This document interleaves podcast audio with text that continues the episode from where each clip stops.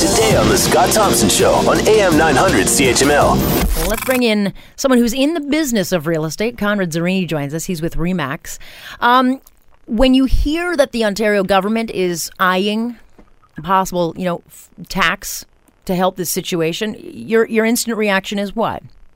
Well, hi, Alex. Um, yeah, it's, it's a smoke and mirrors response. Um, these these buyers, these foreign buyers, this 15% is going to have very little effect on them. They're they're buying uh, at the upper end, and if anyone is buying investment properties, let's say foreigners are buying investment properties, there's three pillars in which they buy. One one is income potential. The other one is uh, capital appreciation, and the third is the uh, the currency fluctuation. And our currency is low. We've had lower currency over the last six months. People like to play those three pillars when they're thinking of investing here. However, they're looking at safe havens to place their money. So another 15% and like 300,000 on a $2 million purchase really isn't going to affect them at all. And um, like any tax, eventually they're going to want to recover it. So when they go to sell, just like Marvin was mentioning, when they go to sell the property, yeah, they're going to add that on, just like people do in Canada with capital gains.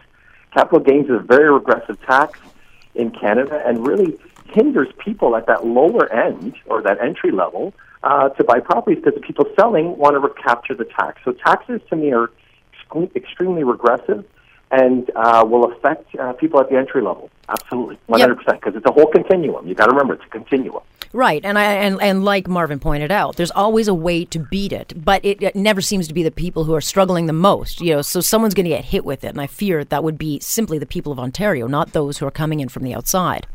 Absolutely, because they, they can weather the storm. It, it, it, look, in the UK, I'm, I'm very familiar with the UK uh, market as well. In the UK, there, there, what happened was it actually forced uh, people out of London, the foreign investment, and they even put a tax on it uh, as well. And they forced um, the, the, the, the, prices went up all the way down the continuum.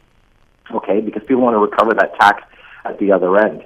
So it, it, it forced most Londoners to leave London and go in the outskirts. So again, I'm not sure uh, they really looked at this um, quite effectively. And I'll say one thing: Vancouver has been probably cutting edge in terms of development. Uh, they've they've talked about alleyway development, uh, corner home, corner lot development. They've been very progressive in terms of getting more inventory.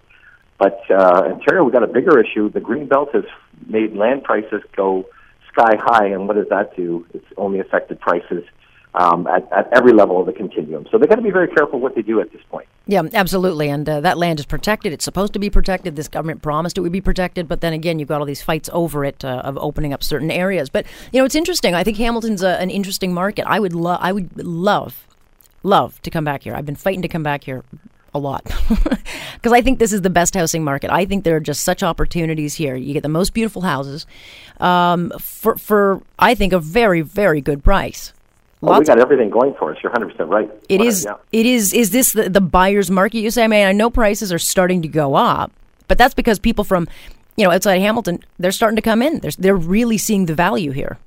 Well, it took us a long time because uh, Barrie, Barrie probably yes. 10 years ago really saw that that you know that that GTA effect, right? And that spillover 10 years ago, and I think people have finally uh, discovered Hamilton in the last couple of years. But we still have some great opportunities I, you know, I've been on lots of interviews, and I keep saying the East End of Hamilton is probably the most undervalued real estate um, uh, for a lot of reasons in in Southern Ontario, and I would say in Canada as a whole. Um, great opportunities there with you know transportation linkages and all that kind of thing that the East End is so privy to. Um, yeah, I think there's a lot of opportunities still, a lot of meat on the bones, and there's some up and coming neighborhoods that still haven't increased like uh, like some neighborhoods have. Yeah, and if you're a new buyer, a first time home buyer, I would think that a city like Hamilton is a fantastic opportunity. I don't know, you know, you can you can still commute to Toronto or uh, you know Oakville or Mississauga because the savings you get on investing in real estate here are just that huge. It's almost Absolutely. worth it. Totally, and, and single detached is on the radar screen of, of most Canadians, and and, Van- and people in Vancouver they've they've had to accept the fact that they're on their third or fourth condo to to build equity Okay, where here uh, you can you can actually get a single detached. Your first home can be a single detached. It doesn't have to be a you know a 500 square foot condominium. So yeah, we're, we're very fortunate here. Like we're we're actually um, from a real estate. The real estate gods have been good to us in Hamilton. 100 percent. Want to hear more? Download the podcast on iTunes or Google Play and listen to The Scott Thompson Show weekdays from noon to 3 on AM 900 CHML.